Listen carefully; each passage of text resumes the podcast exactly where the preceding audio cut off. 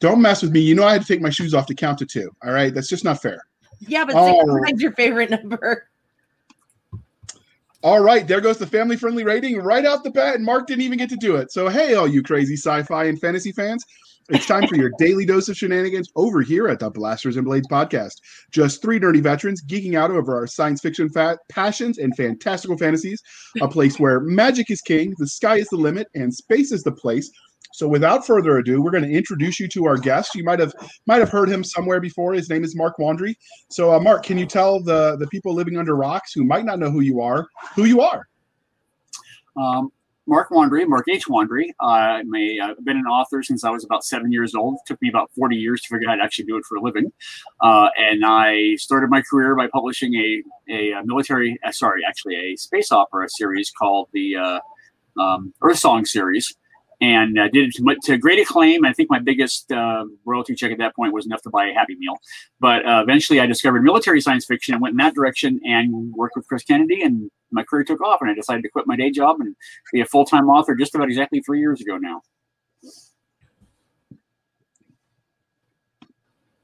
All right. That sounds like a plan. And let me see if I can get this over here. While you... tell us about yours. Oh, the next part. See, this is what you get for messing me up, Doc. She's trying to tell me we have a better version of the cover with more pixels and stuff. This is where I smile and nod and pretend I know what any of that means. But now we get to talk about how we first found them. So, Doc, how did you first find Mark Wandrey? I got dragged over at a party and said, "This is Mark Wandrey," and I went, "Okay." No, hey, baby. What? It was Liberty Con, and I think actually we were in the con suite. I was serving booze during the celebrations shindig that we did after the opening ceremonies or something. And that it was this is Mark Wandrey. He writes Four Horsemen Universe, and I went, "Hi, what's your drink?" So plying people with booze. They ply me with books. It's only fair. We exchange bees. Okay. That doesn't. It did, but I wasn't going to say anything because I'm a good boy. I was up at 5:30 this morning. You get an excuse, and you just came back from a little shindig or something with a couple thousand people, way bigger than Atlanta. No. It had 250 people, and is why I sound like Hannah Montana right now. Does that mean you're going to break out in song? Not any that's repeatable. Is that a wrecking ball? I do that when I'm drunk. All right. So I actually met or found Mark through Chris. So when I first started reading, when I got my first Kindle, I was getting back into that after a hiatus for some health issues. Getting blown up will do that to you. I found his Progenitors War series. And when he stopped writing that, he said he sent it out in one of his social medias that he was doing that to work on a story with somebody called Mark Wandrey. And first I cussed you out because I was kind of mad. I wanted that series to end, and he sort of left it on a cliffhanger. But then I read it and, kind of liked it. So here we are. I found you through your co-author. Probably one of the rare people to tell you that, huh? Pretty much. So, all right, Doc, you got to ask him the most important question, and we decided he gets to stay. Star Wars, Firefly, or Star Trek? Yes. I guess we have to keep them. Okay. If I had to pick one, it would be Star Wars because it goes back the farthest with me. I went and saw it when I was 12 years old in the movie theater in Tacoma. And it literally changed my life. I think I saw it 26 times in the theaters before it finally went away. That's a lot of sitting still. Yeah, it's a lot of popcorn too. So, okay, well then, fantasy religion question. Okay. Lord of the Rings, Harry Potter, or Forgotten Realms? I'm changing it up. Nobody ever says Game of Thrones, so I'm changing it up. Never liked Forgotten Realms, so Lord of the Rings for the mythos, Harry Potter for the storytelling. Okay, that's fair. Yeah, no, we used to ask Game of Thrones, but nobody ever says Game of Thrones. So I don't know that there are as many like iconic fantasy that crossed over to TV, because what do you notice? Star Trek, Star Wars, and Firefly, not only were they books, they were TV, so they sort of affected culture. There's not as much. Started as TV. Yeah. Okay, well, maybe that's why. But anyway, so we were looking for something equally as iconic. And Game of Thrones was for a while. I remember when everyone was like, you better not spoil Game of Thrones. And then there was the final season. It's an epic example on how not to finish a run, that's for sure. Yeah. I love to say it was beta testing the ending for all the book readers. That works. So yeah, they just better not do that when they finish it. Let's like write something entirely new. Hold it, did I say germ and writing in the same sentence? No, never mind. He's too busy playing on Twitter. I'm in trouble. So, which one was your first love, sci-fi or fantasy? Science fiction. Okay. I'm only a casual fan of fantasy. Like my wife Joy, she would read 10 fantasy books for every sci-fi. I would read 20 sci-fi books for every fantasy. So what is it that you love about science fiction? I'm a child of the space age, the space race. I watched Neil Armstrong step on the moon at 5 years old and discovered Star Trek at almost exactly the same time. Of course, it was reruns when I discovered it, but it still spoke to me. I had a little book when I was a little kid. It's a little animated book that says, you will live on the moon. And... It was something that I believed would happen. And then reality and politics set in, and it didn't happen. So needless to say, I'm a very excited camper right now. Elon Musk is my god. I think we're seeing the beginning of what we thought we would see 50 years ago. At least I hope we are. So naturally, it just leads me in the direction of when I started doing fiction. Although really, the first book I ever wrote was about dinosaurs, but that was like 50 years ago. I mean, dinosaurs are pretty awesome. They're pretty cool. That. And everybody that loves science and science fiction and space likes Elon. People investing in cryptocurrency, not so much. Yeah, I still magic money to me. I don't quite get it. So, what was your first memory of engaging in speculative fiction? Was it going to Star Wars and watching the movie? Was it the Star Trek and watching the man land on the moon? Where did you first discover the genre? Watching a man land on the moon is not in the genre. That is scientific fact, JR. Allegedly. Yes, we landed on the moon and we never went back because guys litter. I should have worn my other shirt. I have a NASA shirt that has the nasty meatball and it says not flat on it, and along the bottom it says no, really, we checked. It was Star Wars and Star Trek that did that, but watching the real thing, and then my real exposure to speculative was a little game came out called Traveler in the mid 70s. That I discovered and thought, oh wow, I can actually write my own space adventures. And that's really not true, because actually I found Heinlein before that. So Robert Heinlein's novel, The Rolling Stones, was the first science fiction novel I remember reading. So it probably was the first one. And within a matter of a couple weeks, I had eaten every Heinlein book in the library, not literally, but actually it's kind of literally. And at that point I had to go out to local libraries, and I was like raiding the local libraries for science fiction. The librarians would say, what do you want, little boy? And I'm like, sci-fi. They'd look at me, roll their eyes, and point me at the right section. But then that led to being a gamer, and then that led to being a writer, and the rest is history. So did you enjoy Gamma World when that came out as well?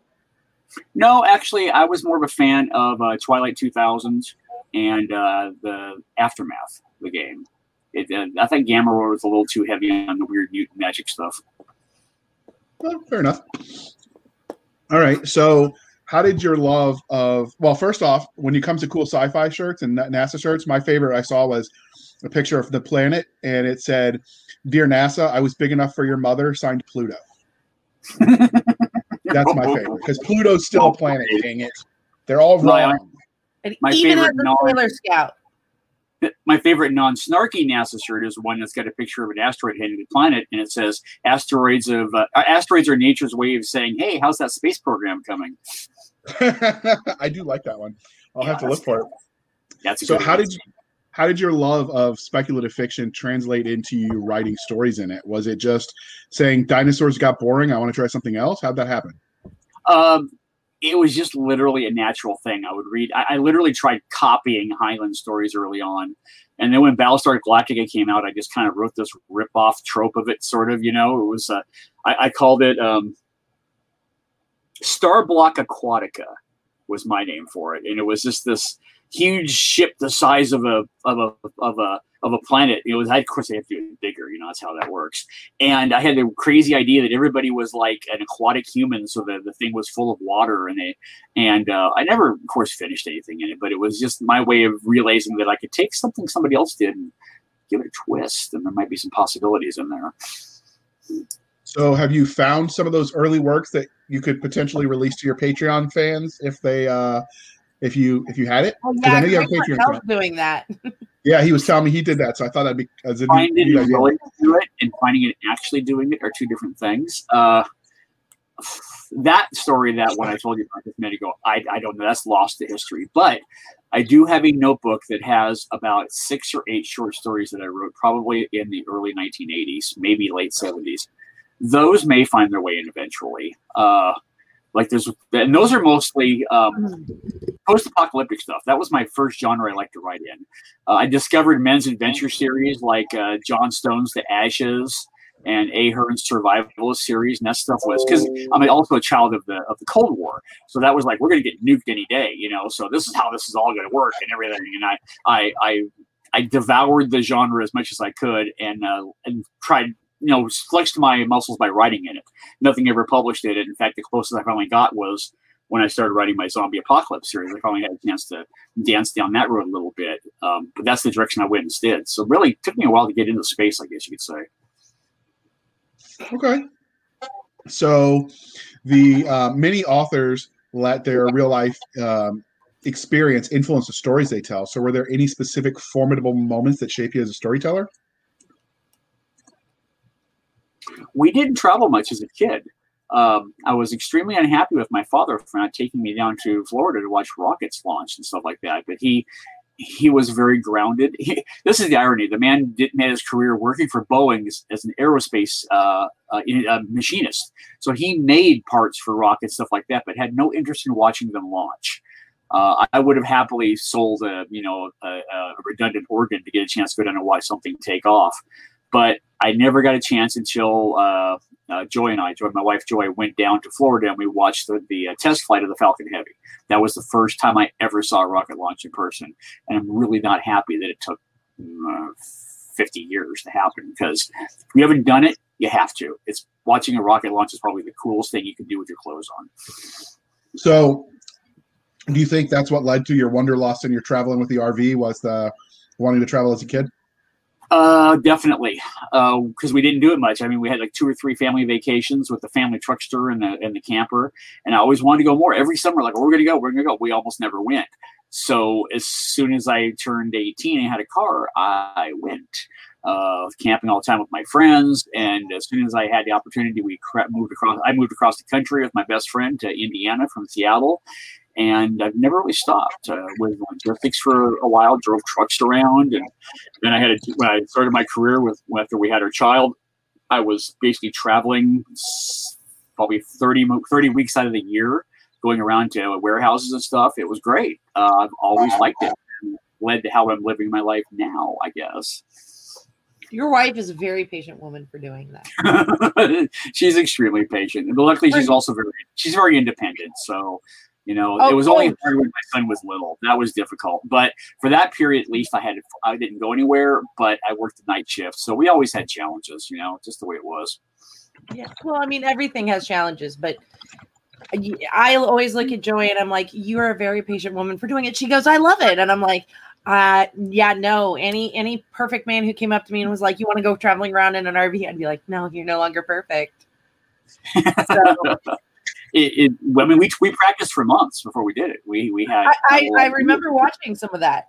Yeah, we had a little RV and we took off for the first trip for like 4 weeks. Came back a month or so later. We left again for like 6 or 7 weeks, and we came back and said, "Why are we coming home?" I never looked back. All right, so now we get to ask your favoriteest questions of them all. particularly important since you just left the first con back after the Woo Flu. So let's hit this, Doc. Okay.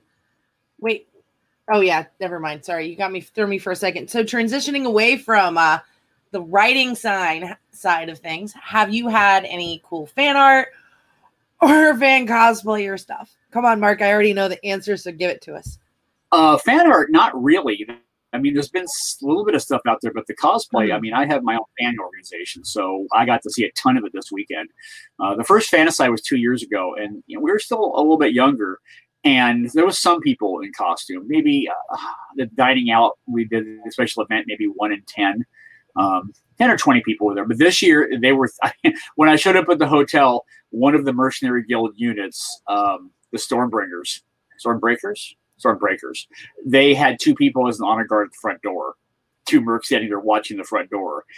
And I never looked back from there. There were dozens of people in cosplay. We had more people doing cosplay than David Weber did. I was kind of surprised and happy. It was really cool. But art, not really. I know there's probably artists out there, but we're still growing as a genre. I mean, we're only 4.5 years old, so you know it'll come. We pay for most of our art still at this point, but I won't be unhappy to see some people do some stuff like that. Yes, I remember the dining out. I've had many a grog. The grog was much better this year. Thank you. Yes, thank it was. Kevin Eckenberry.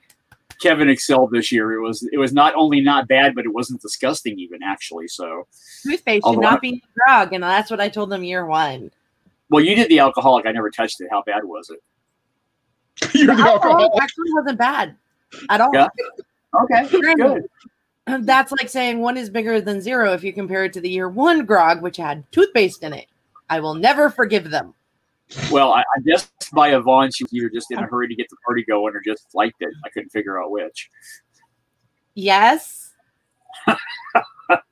So has anybody asked you for your autograph out in public away from a convention or a book signing event?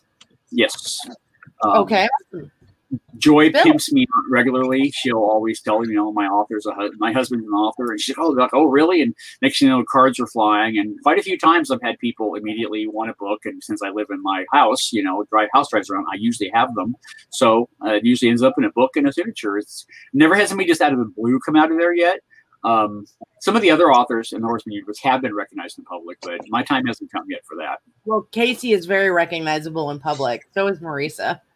Exactly. Yeah. So, actually, in fact, I think both of those were the ones who have been recognized in public. Is you know the girls get all the fun, you know. Yes, that's why we're girls. So it has it. You know what? I'm gonna say this one. It balances all the weird shit that you guys do to us. We don't do any weird shit. What are you talking about? Yeah. No, we give birth to beings. Try a new one. There we go. All right, go on to making babies right away. I see how it is. Dude, my hip has never been the same. All right. No, hold on. So I have to know, since we're talking cosplay, so does that mean since you said your wife pimps you out, she's going to wear like the leopard skin fedora and like the 80s seersucker suits when she's pimping you out? That's her cosplay? No, she doesn't even go for the high heels, actually. She just kind of just starts pulling out cards. Dude, those things hurt. She needs to get her pimp boots. All right, you can ask the next question. This just got weird. It just got weird. It didn't start that way. Okay. Damn it, JR. So have you ever spotted someone reading one of your books out in the wild? No, not yet. I mean, at cons and everything like that, or someplace where I might spot them, but no, just walking down the street. And here's the thing: is you know the numbers, like 1 in 10 people when they leave school never read a book ever again. So you're off to the bats there. And 75% of people read less than 2 books a year. It's just, you know, we live in a different group. And even now, I mean, electronics are now number paper books. So you know, unless I lean over their shoulder and happen to realize the book, the Kindle on their screen is one of my books, how would you even tell?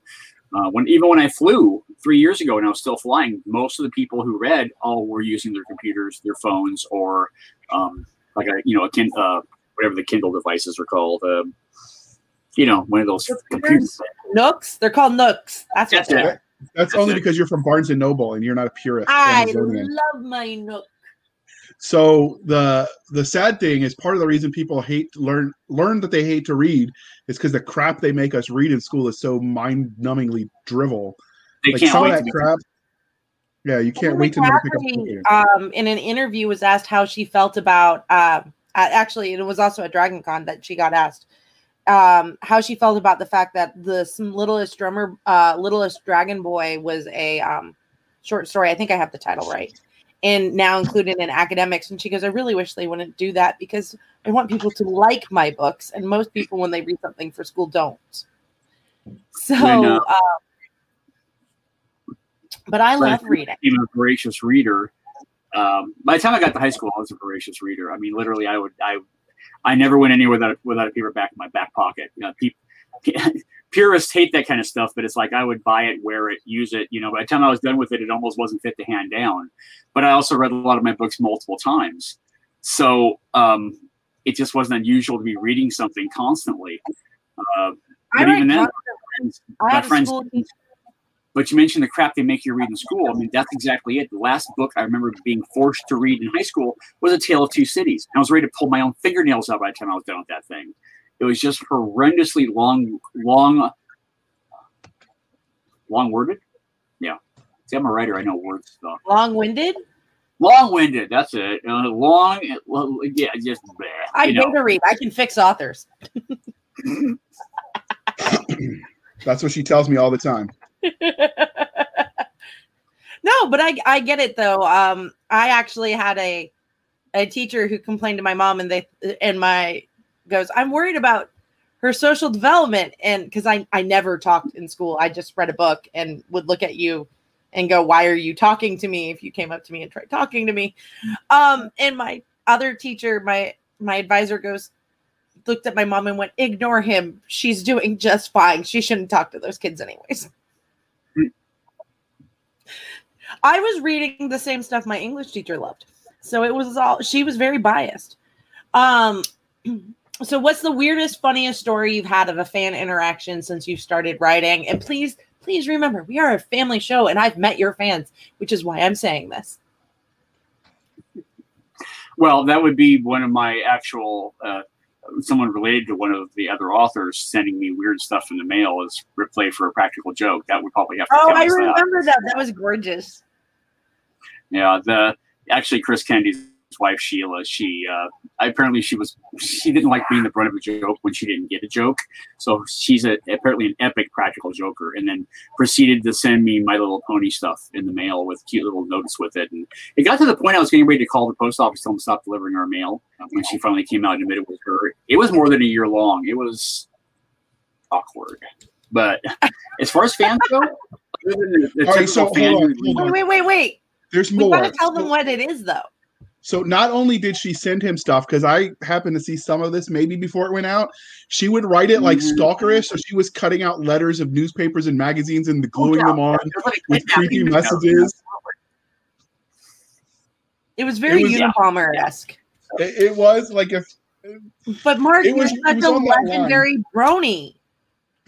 Did you say I am? Yes. No. I'm not. I wrote about a character who is, because I was looking for a character trait, and I put it in a story. Now everybody thinks I'm a brony, and I'm not. It could be worse. People think James Hunter's a brony too. Harry Potter's a brony? No, people think James Hunter's a brony too, and he didn't even put one in his books. I mean, really, the reality is I can think of worse things to be if you want to be something out there, you know, but. Yeah, it's just, you know, everybody knows I'm kind of annoyed. It's always one of the most common things to come up. And it's actually one of the biggest common criticisms of Cartwright's Cavaliers. It's like, you know, My Little Pony, I don't want to read this stuff, you know. It's like, wow, that's all it takes to scare you off. I don't know what to say, you know. Have you ever read some of the crap out by other authors these days? So, J.R., pay attention. I was paying attention. I was just going to see how long he would rant, but I thought you were looking for him with a brony. No, I was gonna, let that one slide. I think he ranted enough. I just wanted to see if he was gonna keep going. But if you want to stop it and stop our fun, I guess. No, Joy will thank you. I would pay money to see a 4HU Brony cop mashup. I don't think. Well, so when that first came out, when that first came out, and it was all over the leaderboards. One of the people was talking about it on the Keystroke Medium podcast, and I ended up daring Kayleen to write a Brony My Little Pony Space Marine thing going on. And she ended up taking the idea and turning it into something else. So it actually exists in the wild, inspired by Cartwright's Cavaliers. Well, by me taunting her because I'd read Cartwright's Cavaliers. That's too funny. Mark, it's your fault. But well, she's a good writer, so it works out. So when it, if it wins awards, you can thank yourself in hindsight, I guess. So right, this is the part of the interview, Mark, where we talk about everything you have written. So can you give us the highlights reel? I think I'm more than 30 books. That would be kind of challenging. Like I said, I started with the Earth Song Series. That one's kind of got stuck right now because the sales fell off, but the readers have been promising completion, and they will get it. I've actually been working on outlining for the next book right now. There's my Turning Point series, which is zombie apocalypse with a twist. No walking undead. They're actually plague victims. More like 28 Days Later, that sort of a thing. That was 3 books. It's completed. There may be more, not in the future. And of course, there's the Four Horsemen Universe, which is the 63rd book, was published on Friday. That started on December 21st, 2016. So it's not even 5 years old.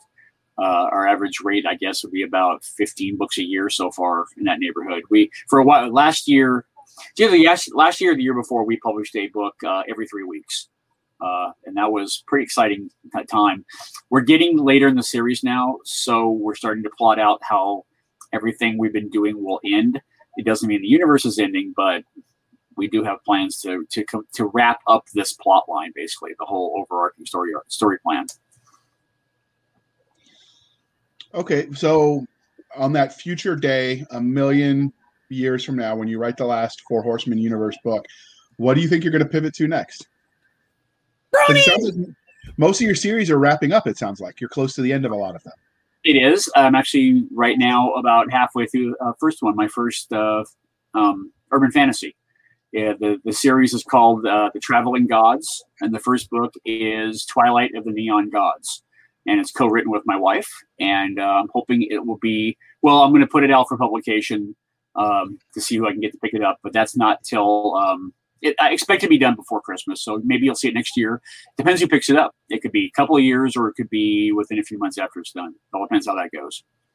Okay. So while those all sound fascinating, today we're here to talk about Cartwright's Cavaliers, if you couldn't have guessed. So where did you get the premise for this universe? How did you come up with the idea for the series? Was it psychedelics, a Ouija board, overindulging in expired Pepsi? Believe it or not, it was Ready Player One. I kind of had this kind of twisted up idea of what if the aliens had shown up and didn't like us and didn't want to play games with us, but there was this ancient alien technology that nobody had been able to figure out how to use. And what if it was a bunch of fat grony gamer kids that actually figured out how to use it? See, that's where that came from. And this technology allowed them to dominate, combat within the universe. And all of a sudden now humans are badasses because of all the fat loser kids, Why am I saying this out loud? Anyway, that was the basis of the idea. That was literally it. And because I'm a pantser, I kind of started with an idea and I realized there's got to be a full book in here. So I just started writing it.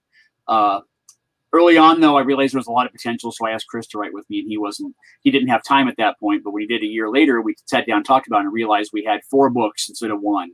And that was it. The final version did not look a lot at all like I had started with it. In fact, I recently released to my Patreons my first 6 chapters of it, and it was called The White Company at that point. Okay. Very different. So before we dig in too deeply, we are going to take a look at this cover. And while I'm pulling that up, why don't you tell us the story of how this piece of art came to be? That was literally a case of Chris. He tried to find a cover through... dang, what's that one site? DeviantArt? No, the place that does covers. You throw out No, you throw out like $200 as a commission, and they give you examples, and you get to pick one of them. It'll come to me in a minute, but anyway, that he tried to find something there, and nobody was coming up with anything good. So he happened to find a connection from another artist, another author that had done some covers, and the guy was in Thailand. To this day, I don't know what his name is. We refer to him as Thai Guy, and he was our main artist, and he came up with this conception, and when Chris explained to it what it was, and first time I was like, holy hell, that's a Casper. It was absolutely perfect. The only thing wrong with it, and you won't see it there, is you look in the background, right down by the blade to the left, it looks like there's a little robot down there on the full blown up wrap. And that was this guy's interpretation of a tortantula. It's just like a funky little robot like thing that looked a little bit like a spider. And we were like, just wrap that thing around and forget about it. It's good enough. You know, the rest of it became very iconic for the way a Casper would look. In particular, that's a Mark VII Casper we eventually decided. And that's because on later covers, you see different versions. Zoom in on the top. There's something really cool up there at the top. The typography. Wonder whatever that might be. Let's see. I don't know. What is that? Ooh. Can you see it? 2017 Dragon Award finalist for Best Military Sci-Fi. That was the first time David Weber won. That's the first time David Weber won. You lost to David. Okay. Yeah, I lost him several years in a row. That was kind of his specialty, is whooping our butt in the category. I can't think of anybody better to get beaten by, mind you. But, yeah, I was a 4-time nominee. That was the only one to date that I know of. Every year got nominated for one of the books. My first one, though, was actually A Time to Die, which was my first of that zombie series I mentioned earlier. So, I was lucky to be in there. Real quick, offshoot segue, whatever we want to call it. It is, for dear listeners, it is still in the nomination process if you want to nominate for the 2021 Dragon Award winner. And this is entirely by fans for fans. Yep. So go, and then in August, we'll put up the voting ballots. Sorry. I think the only requirement is that it has to be a new book that is not a reprint. It has to be a new book published in like July, I think, July something, 2020 through current. Correct. Yep. That's the only requirements for it. And of course, the person needs to accept when they get the nomination, but they pick the top 5, Siska, or the top 4? They tend to pick the top 4 in, they will take category nominations. Like say, you know, like Cartwright Cavaliers ended up in sci-fi as well as Mil SF. They'll combine them into whatever category it was that got the most nominations in it. So but sometimes that line can be very sketchy and more of a dotted line than a solid line on the categories. So, yeah. But we work really hard to get that to you. And every year under Sci-Fi Shenanigans, we always covered the finalists. So this year we're really looking forward to doing that again. Because now we can talk about more than just sci-fi. Yes, we can talk about fantasies. Wait a minute. It's a family-friendly show. I wasn't going there. You know what? I have a fantasy that brain power burns more calories than it does. All right. So now we know the story of that art. Let's talk about the book itself. So what would you give as your 30-second elevator pitch for this novel? Kill aliens, get paid. That is 30 seconds. You win. I mean, the quick and dirty of it is, you know, imagine 10 years from now, aliens land on Earth and there's nothing we have that they want. But they want us to join anyway, because if we join their galactic union, then we can get all kinds of goodies, maybe. And so we put it up to a vote to a UN. And while we're doing that, terrorists blow up the UN, kill the alien guards, and the alien guards start a war to avenge themselves. And when they do that, they find out we can fight. And it turns out we're one of only 37 races in the galaxy that can do it. And we become one of those, that 37th, and kill aliens, get paid as mercenaries. So what is it that makes your series special and unique in the crowded Mil SF series? It started with the 4 books by Chris and I, but we almost immediately opened it up to anthologies. We have 9 anthologies to date that have published as more than 30 authors, and quite a few of them were brand new first-time authors. We always try to bring every anthology we do, we bring at least a few unpublished authors into the world. It gives them their opportunity to start, and everybody knows as an author, if you're trying to make it, you need those chances. So we're giving them those chances. In fact, several of our authors that commonly write books now got their start there. My best friend John Osborne did. I got him a chance to be one of those authors. I told him, hey, you write a story, I'll put it in front of Chris. Not making any promises, but turned out to be great. And then he ended up starting writing books too. And that was his first short story. And he's now written probably 6 or 7 short stories and I think 5 novels to date. The other thing is, it's fiction without a message. The Four Horsemen universe is just freewheeling, mecha alien combat sort of stuff. We don't try to preach to anybody. There's no overwhelming moralistic stories behind it. If there's any moralistic story behind it, is the morals can get in the way of good fight. It's completely open like that. And we want people to come and enjoy the story and went, wow, that was a ripping good tale. What one's next? And surprisingly, there's 62 more books.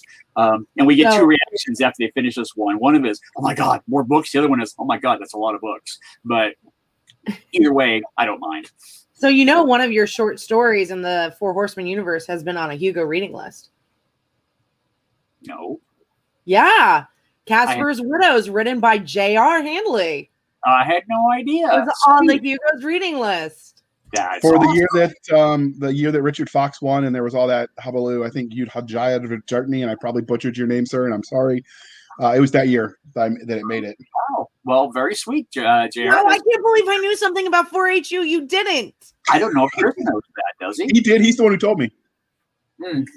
I'm so proud of myself. I wish I knew that over the weekend. I just type on my computer. What do I know? Well, you were probably just caffeinated when he told you, and you're like, sure, whatever, and type it away like a trained monkey. That's remotely possible. I've seen you when you get in your flow state. When you were at the 20 Books convention in 2018. He was sitting at the breakfast, and we were all supposed to be visiting, and he's like, "Hold on, I got an idea," and he was just clacking away. Hey, so. I know better than to interrupt greatness. So if Fantasy that happened, we were actually plotting out the very end of the Four Horsemen universe, the last thing that will happen in this story arc. And I'm surprised the fans didn't know you. If they known, they might have stopped you. Somebody was actually turns out had been listening in on us and found out about it. Luckily, they're just trustworthy enough probably to keep their yap shut. But the great thing about it, remember, we're pantsers, so if it came out, we would just change it. So the cool thing is the convention he's talking about is if you're on the East Coast, there's this little tiny convention called Fantasy Rocks. I think that's its official name. It's tiny by Seska standards. That's the website address. Okay. Yeah. Fantasy Rocks is called Fantasy, and it is a wonderful small con. Don't just because the entire contents of Fantasy fits in fantasy literature, is no reason to knock it. It is a wonderful small con, and every con starts somewhere. And this is a great one, and it's off to a great start. So, on a healthy year, we had about 350 people. We got about 250 this year, so it was a little low. But yeah. I mean, I've been to plenty of cons with between 200 to 400 people that were just absolutely awesome cons. It doesn't have to be 100,000 people like Dragon Con, or or even 750. No. There is a wonderful charm of a small con where you actually get to see people multiple times. And Joel Lyon is the guy who designed it. I think he's still the ComCon, actually. I'm not sure. ComChair. But he'd been in dozens of cons. He'd helped with them. He did lots of hospitality with them. And when the opportunity came to do this, he ran with it. And the first year he did it, he completely knocked it out of the park. We were just stunned. I've been to cons who've been running for 20 years that weren't as good as his first year. And he knows what he's doing. And it's worth attending. Next year, next March, Fantasy, FANTASCI.ROCKS. Tickets are up already. And I'd recommend going to it. It's a great time. It's in Raleigh in March, so it's a great early con to start the year off. I was going to make an inappropriate joke, but Doc walked all over it. So you get to ask the next question. You ruined my thunder, stole my joke. I don't get very many of them that are actually funny, but okay. Does he always whine this much? No. He's just trying to make Cordova look good. So which science fiction fantasy tropes do you feel Cartwright Cavaliers hits best? Well, it's a lot like Starship Troopers. There's a lot of elements to it, and that's because of the powered armor. The book, there never was a movie, just to make sure we're sure on that. We have our own page on wiki tropes or whatever it is. Story tropes. Story trope. It's extensive. We were looking through it the other day and like, oh my God, it was like 60 entries on it. We have a little bit of the unobtainium, F11 in our universe. Everyone has to do it. When you world build, you've got to come up with a few things to create limits for stuff to work. And I don't think we went overboard. The weirdest thing we have is like red diamonds are the main part of currency. And they're actually one of the rarest things you can find. There's only like a couple of red diamonds in existence, bigger than a carrot. So Chris came up with that actually off the spur of the moment. I had never had any intention of there being hard currency, and he had the idea, and I looked him up and I went, wow, that's a really good idea. A few others, I'm sure. I don't think there's any My Little Pony tropes, are there? No. Okay, good. So yeah, we're good. I don't know. We can find out. Listeners, if you have any My Little Pony tropes, let us know. That's so okay. You don't have to do that. It's tvtropes.org, and if you look, when you open that up, you just type in Four Horsemen, and the Four Horsemen universe is its own TV trope. It is, and there's some awesome ones in there, too. I was really originally I was going to be offended, and I read it, and I'm like, oh, my God, this is all right, and it's really awesome. And we will put that link in the show notes, so if when you're watching or listening to this, you scroll to the bottom where we list all this contact information, we will have this up for you so you can check it out yourself, give it a read. Someone put a lot of work in it. So what, on to kind of more the story itself, can you tell us a little bit about what makes this character, main character, special, the special flower child? So hold on. This is where he would normally tell us about, the genre, but since he's already spilled the beans that this is military science fiction, what is it specifically, and you never said, about military science fiction as a genre that appeals to you? The gun? I actually can't say. Unlike three-quarters of our authors, I didn't serve. I liked pizzas way too much. I rolled into the recruiting office at 17 and he goes, look good, son. You got great test scores. Lose 100 pounds and we'll get you in. Okay. I think it was more like 50 pounds. But anyway, so I didn't serve. So I think maybe there's a little bit of that. A lot of people did in my family. My father was a World War II vet. And I was a little regretful that didn't work out. And this just really called to me. I have so many friends who are vets, and I sit and listen to them, and I listen to the stories, and this kind of stuff really lights my imagination. And I have so much respect for this. I work it into my writing, and I've had fans ask me a dozen times, so where'd you serve? And I'm like, I didn't. And he said, well, you write like you did, and I respect that. And that's partly because I just ask a lot of questions. I pump other people who are vets for information and scenarios and situations, and I put as much of that I can into the story. Now, people like Doc Wolrab and others like that, they write the gritty stuff because they've been it. So I just do the best that I can. But the genre, ever since Starship Troopers, it was like, this is really what I kind of want to write. And ironically, that was my first real success. It's worked really well. You could argue the Earth Song series is also military science fiction, but it has much more of a space opera feel to it because the ships can go like tens of thousands of light years per hour and all kinds of crazy stuff like that. This one is as hard science fiction as we can make it. There's only so much you can get away with. So we try to keep it grounded, but sometimes it just kind of flies off on its own. What can you do? Fair enough. So I know there is as much as it is a specific subgenre, there is also a lot of variance within the military sci-fi story, just like there are between different kinds of services and service members. So what about it is it that makes your character special and unique for this subgenre? This guy starts off as somebody who would never be in the military. Mercenaries in the Four Horsemen universe are different critters to start with. Not all of them. The races run from little like chipmunk kind of looking guys up to these, spiders the size of a small car. So once you get into that sort of situation, you kind of file the serial numbers off. You're not going to have typical warriors. But most of the Earth mercs the combat ones tend to be the bruiser types. These are the guys who can fight, they can move, they can shoot and move, they can do all these kind of things. And Jim didn't fit that profile. Jim Cartwright's the main character. He's 18 years old at the beginning, and he's supposed to be the heir to one of the illustrious Four Horsemen units. This is what the Four Horsemen's all about. And Things go wrong right before he's supposed to take over. He was going to be able to be in charge even though he didn't fit the physical mold because, well, he inherited it. So he probably would have ran it from a chair, that sort of thing. But then everything went broke, and he was forced to do it himself. There was nobody else to run it. His dad had died, and he has to stand up in the he has to stand in the line of duty and do it. And it ends up that the spirit of his of what he is, and he is a Cartwright, is enough to keep him going and get him through it.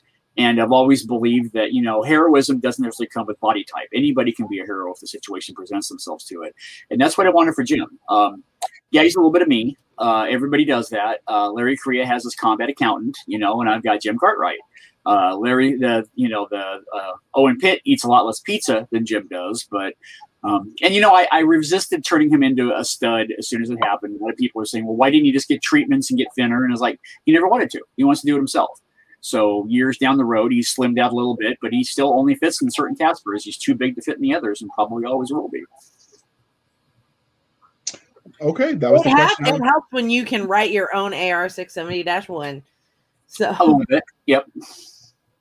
For those who don't know, that is the the Army regulation that covers the wear and fit of the uniform and all those kind of things, like health standards. Health standards are a myth. You could be in a tank test. Chafing Cartwright Cavaliers. Is that what you're saying, Mark? What was that? I'm just part of that. Round is still is a shape. Well, yeah, I'll be for them. You know, even his top sergeant is named Buddha. He's a Polynesian. He's from Hawaii, and he's a big dude too. But he was always a lot more muscly than Jim was. So it was less of an issue to be a merc. And, you know, if you're in armor and you could be a badass, you could get away with it. I mean, this is powered combat suits. So you still have to be relatively tough, and he struggles with that. So maybe there's still hope for us if, you know, first contact happens in 4 years like it's supposed to. Okay. So now you know how it all ends. COVID was just the warm-up. So were there any secondary characters that were especially memorable to you as you were writing this first novel in the Four Horsemen universe? Oh, absolutely. Murdoch, he's one of the ones. He was one of the sergeants. Buddha, I already mentioned. His mentor was a man named Hargrave, who had been his father's second-in-command for a while.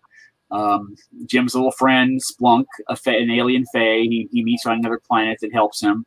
There was a pretty good cast of characters, and some of them are still alive. All right there, Martin. Oh, it'll be Chris Kennedy. So Chris is the one that kills all of our favorites. He's got the higher body count. There's no doubt about it. The man loves to. When he asks you for a red shirt, you know you better realize you're probably not going to survive the incident. I have never volunteered to be redshirted. I can take care of that. That's still not. You can redshirt me. That doesn't mean I volunteered. Oh, okay. Well, that's kind of the requirement for any of the readers know, any of the listeners know. If you want to be in a novel, you've got to pretty much volunteer. It's called being a red shirt, like in Star Trek. And it usually means you're not going to survive. We have these things we give out to our notables in the Four Horsemen universe. So if you had a seriously good death, you can earn one of these guys here. This is a special challenge coin. Hold on. Well, that's right. Let's zoom in on you. Let me get it out of the sleeve. We can actually see it here. It's basically. Go ahead. My given name has appeared in several books as the villain, but it was not a deliberate redshirting. It's a tombstone with arrows in it, and the tombstone says "I died." There's a cloud with lightning bolt coming out of it. We conceived of that like 2 years ago at Fantasy to award to notable deaths. The first one awarded was to Chris Summercorn, who had a year before won an auction at Liberty Con to be redshirted. In fact, there were two of them, one by me, one by Chris. Actually, it was 3 years ago now, I think. Anyway, so we wrote him into not one Four Horsemen book, not two, but we wrote him into all four of the first Four Horsemen books. And he went from book to book to book until he had met his end in the book, The Golden Horde. And it was such a noticeable and notable end, and he was such a good sport about it because his character now is literally a trope within the Four Horsemen universe that we created that coin, awarded him as the first one, and we may actually have to have a Summercorn Award one day for blowing up so graciously. I got to get killed in a Four Horsemen universe too, and the reason you have to volunteer, Doc, is so you don't get sued if someone doesn't like how you kill them. Pretty much, yeah. It's a don't sue me thing. But when he killed me in one of his books, Chris Kennedy did, and I told him that that was kind of disappointing. He could do better. And that's when he had me visiting a house of ill repute, and I had paid the lady for the services, and then before they were rendered, a space toilet landed on my head. There goes PG-13. JR really wants to be the next Joe Buckley. That's right. I'm going to be the Joe Buckley of my generation. And Joe Buckley has died in the Four Horsemen Universe. In fact, I killed him in Cartwright's Cavaliers. Did you really? I missed that. My name has appeared in a Jody Lanai book, Moon Tracks, as well as Dragon's Kin and by Ann and Todd. But I mean, I haven't. Suing somebody would be mean. Yeah, but it happens. Well, so that's not capable about mean. Come on. What? I would not sue somebody for doing it. But I mean, and David Weber made my given name into a human trafficker. Ouch! Did you make him mad? He didn't know me at the time, though. He just knew apparently my name is evil. You need to put Siska's picture back up. They're all just staring at me, and that's boring. Oh, I forgot. I'm sorry. That's all right. But you have such a lovely beard. I've been working on it for a while. This is my New York Times bestseller beard. If I ever make the New York Times bestseller list, I'll cut it off, or maybe I'll do it at a charity event at some point. I don't know. We'll see. I knew an author, James A. Moore. He got a lot of money when he cut his hair short at a charity auction. They even like the person got to do it themselves. They had a stylist on standby to fix it. But so, all right. So we talked about the good guys. We talked about the secondary characters. Now let's talk about the bad guys. Without any spoilers, what are the antagonists for this story? He's thinking about that beard getting shaved off. Or he froze. Mark, are you still with us? Ah, no. Hopefully he clicks the link and comes back. All right. So while he does that, we can see if we can get him to refresh. Doc, why don't you tell us about the Dragon Con stuff that's going on so you can get the update on everyone that wants to know everything about nominating a book. So, well, you just Google Dragon Awards. And you can, it's a For Fans by Fans award that we have been doing since about, I want to say 2017. And we give out the award during Dragon Con. It's a beautiful award. It had, David Weber has won many as the, you know, I have personally teased David Weber that he doesn't win, Honor wins. Because Honor has won several, and but it's so. And authors, if you're listening and you're like, because you love us, you can. There is stuff so that you can pimp and get your fans to nominate you. So it's one nomination per person, but and you get your ballot. And if you miss, we've been doing it since 2016. But and so if you've missed the nomination process, let's say, you can still register to vote. And we cover wonderful, one second, I'm pulling up as we're doing this, what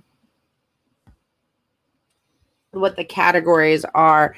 So, and we've done best science fiction novel, best fantasy novel, including paranormal, best young adult, middle grade novel, best military, sci-fi, or fantasy novel, best alternate history, media tie-in novel, horror novel, best comic book, best graphic novel, best science fiction or fantasy TV series.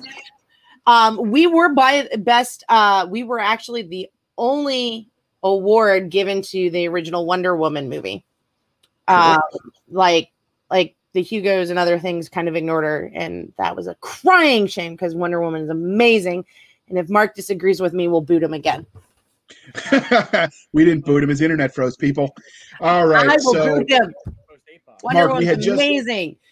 We had just asked you before the internet gods tried to go gremlin on your computer. We've talked about the good guys, we've talked about the bad guys, the secondary characters, but we didn't talk about the bad guys, I should say. So, what are the antagonists in this novel? The antagonists kind of are what ends up being the default. Mark, speak up. No, Alex, it must have reached. Can you hear me now? Yeah, I can hear you now. Okay. Different tones. Ironically, in the Four Horsemen universe, there really is no specific villain. They tend to be actually organizations and groups. And in the first one, the villain's actually the Mercenary Guild itself, which is where we get most of our money, led by an alien known as Peepo, because they are the Mercenary Guild is trying to take over humanity to use us in another conflict that we're unaware is going on. So, I mean, there's miscellaneous, bad guys here and there, but they tend to be in and out a lot of times. We're kind of hard on bad guys, the humans, because we don't fight fair, which they don't like very much. And that ends up being a theme, actually, too. We're kind of too good at what we do. All right. Yeah. So you got to put the booze down and ask your question, Doc. No, I don't. Give us a sneak peek into how the sausage was made. Were there any cool scenes or ideas you left on the cutting room floor, things you ended up using in the next book? Because, you're like, well, darn it, Chris, I liked this scene and I wrote it, so I'm going to find a way to put it in here. There was a couple of subplots with some characters that I ended up dropping because the book was big enough and didn't need it. I planned to write this myself as multiple books, and when Chris came in, it changed the scope of it. So I had to narrow it down to just about Cartwright's Cavaliers and Jim Cartwright. And when I was doing that, one of the plot lines ended up being with the character named Murdoch, who got his own book titled Dirty Deeds about 2 years later. Well, everyone had believed he was dead, but he actually survived his death in Cartwright's Cavaliers. He comes back. But when I introduced him, his first appearance was... let's just say it was in a whorehouse while he was doing his job. And it was pretty gritty, including like multiple killings and things like that. And I realized Chris didn't actually cut it. I did. I realized it was for the kind of theme we were going. It was a little more NC-17 than we'd wanted.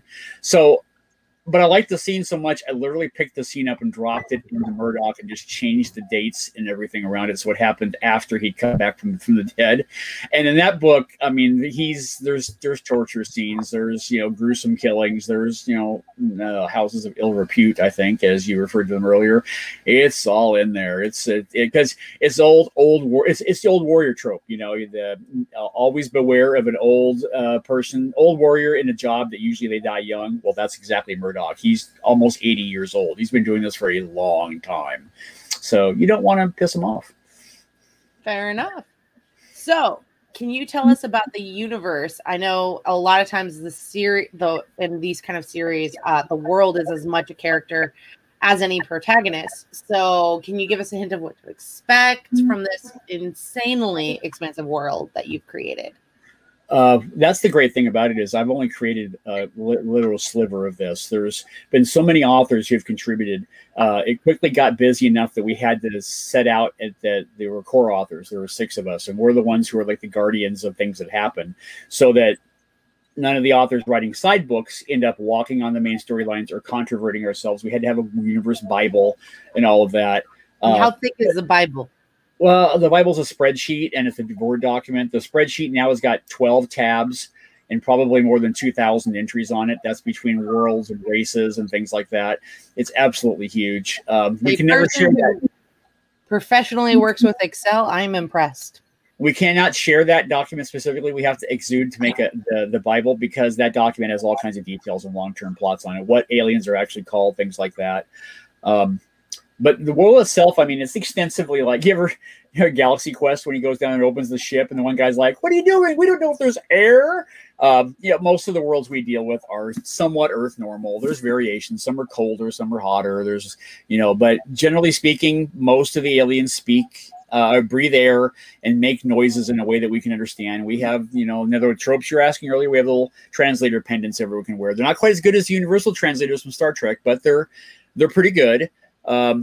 And most life is carbon-based, like us. Although I quickly wrote an exception to that, known as the exotics. An exotic race is one that either isn't carbon-based like we are, it may not breathe oxygen like we do, or it has a biology or intelligence that is not understandable by humanity. So one of them is like the Islian. They look like Portuguese men of war. They live in gas giants, and they don't even think like we do. So they're really hard to deal with.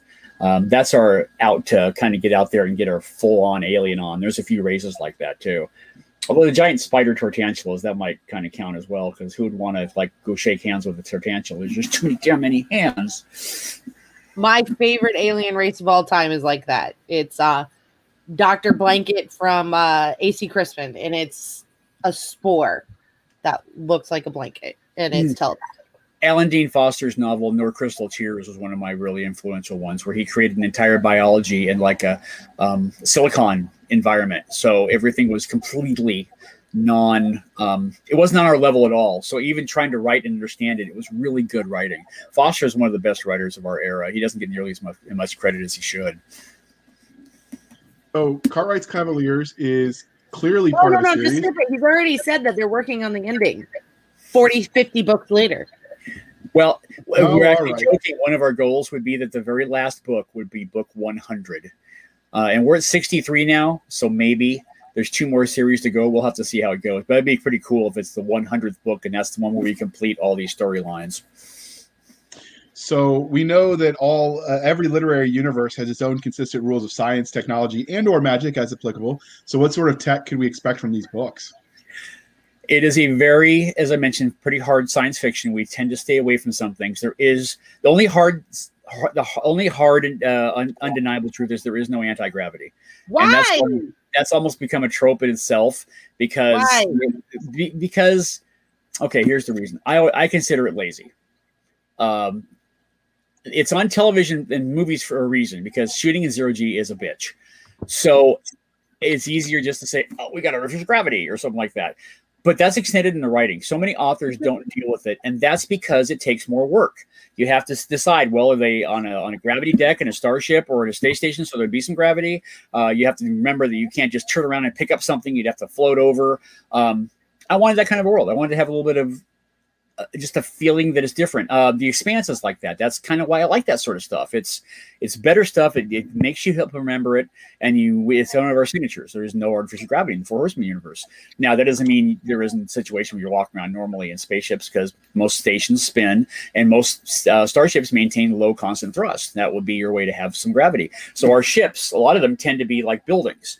Instead of ships where you walk around in the inside on the walls, and ours, it's like literally like a building on a building that lifts off into space. So you're walking on the floors under thrust instead of on the sides. I like it anyway. I think it's a little different. I know others do it, but almost everything else uses artificial gravity, so you don't. That's the only real thing that we don't do.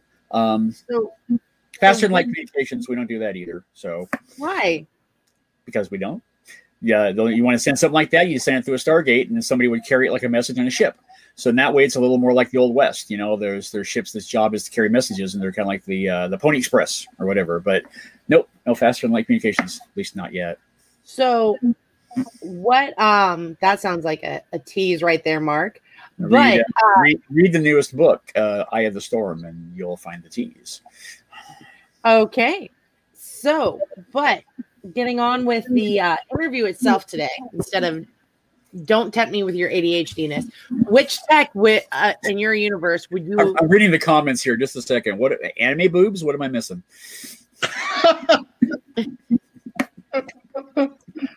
You guys started to look... Ever watched anime? Well, yeah. Those things don't move naturally. Yeah, some of them But, so, you know, audience, dear listener, if you would see some of the shenanigans that go on in the side chat in our StreamYard, sometimes it's everything we wanted to say, but we can't because we try to keep it somewhat PG-13. Stuff like I'm a bad guest because I'll jump ahead and elucidate. So they're like, "Oops, skip that one. He already answered that." You know? No. We have so many guests who do, and that's fine. That's why we have the chat window open. But getting on to the topic at hand. Anime Which boobs? One? You broke her. So of all the tech you invented in your use for daily use.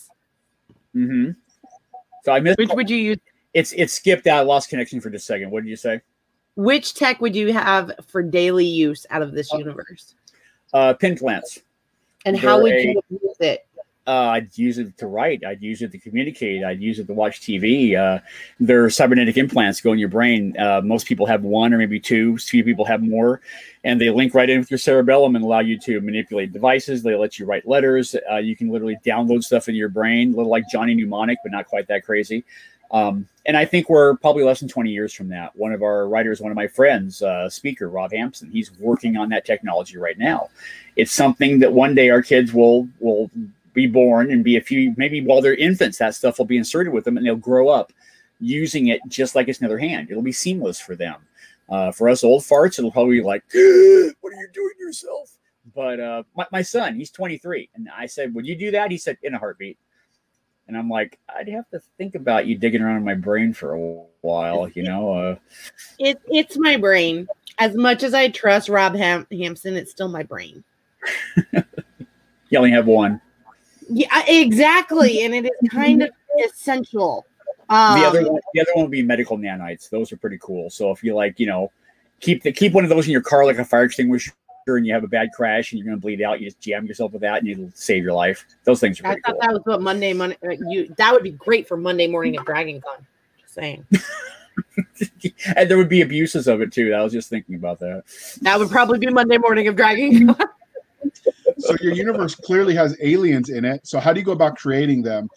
Do you let nature inspire you? Do you make them up out of whole cloth, something in between? I'm accused of using over anthropomorphizing, but the reality is it's just an interpretation. So like people say the Zool are a popular race, and yes, they were named because of Ghostbusters, but that's because what happens when someone from Earth travels to another planet and sees an alien, they kind of get to name it for the first time if they want to, and their translators remember it and it gets shared to everybody.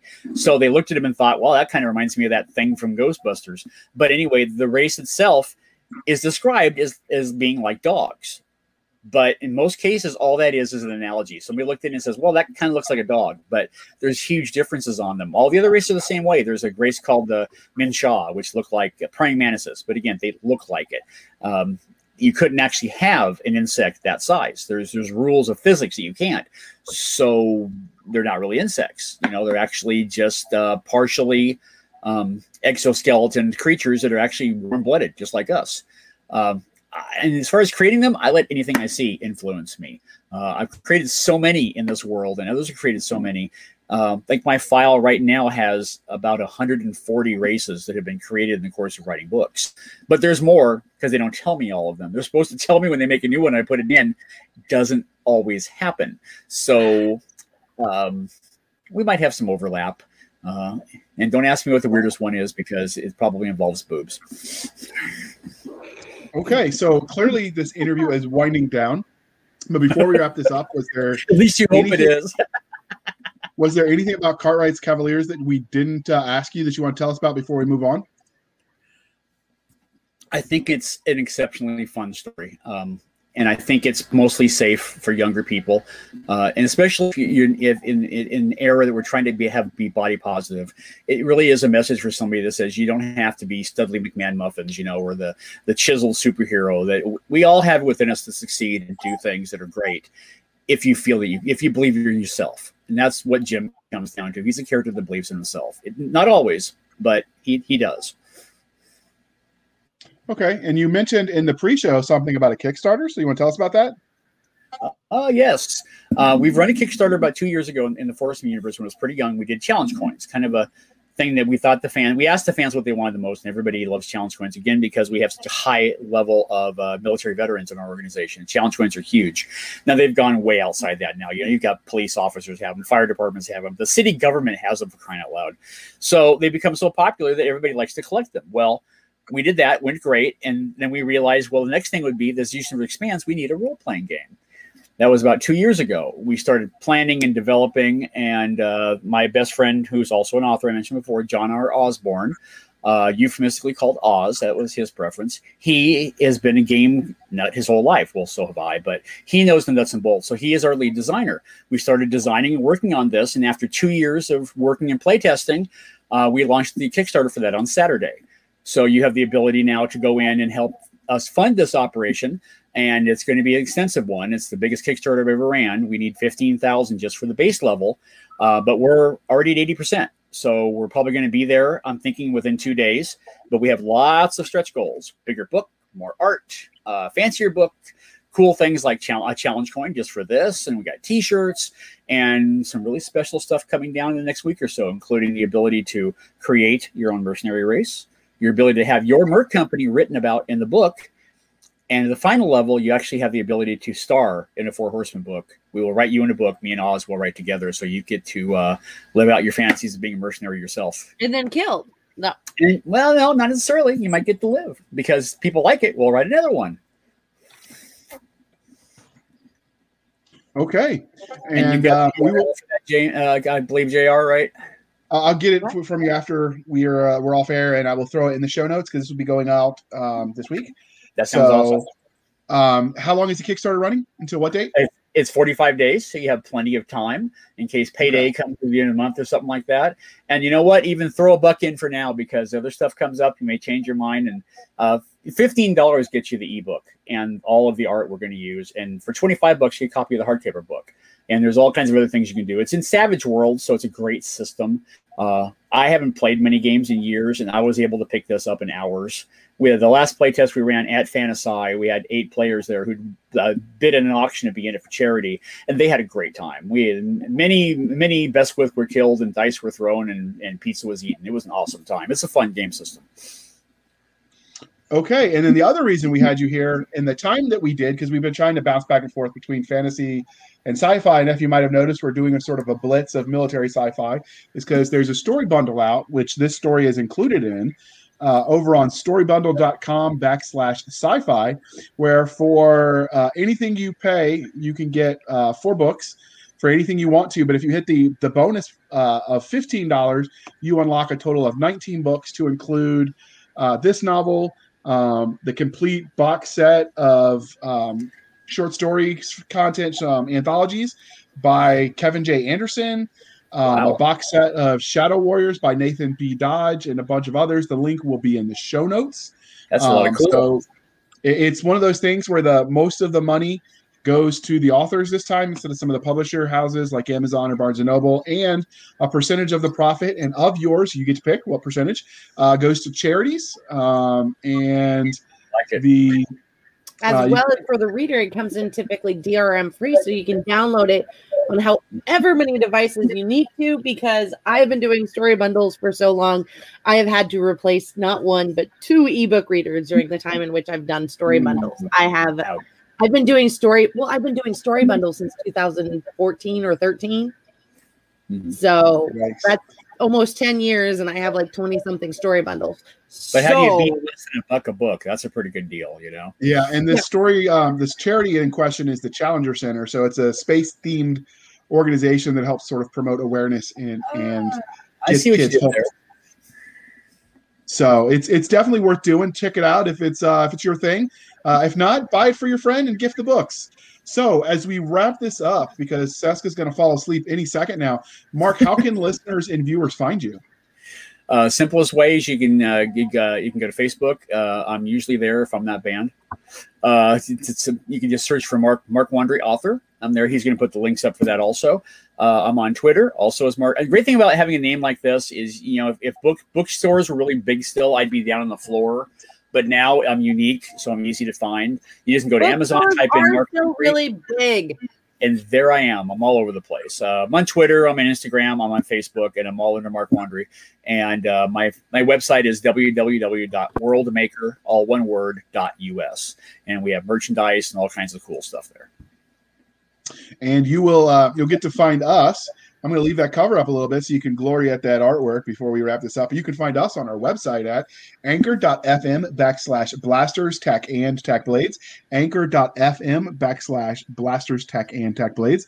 We're on Twitter at SF_fantasy_show, Sierra Foxtrot_fantasy_show. You can email us at blastersandbladespodcast@gmail.com. We even answer it sometimes. We promise. We have a Facebook group at facebook.com/blastersandbladespodcast.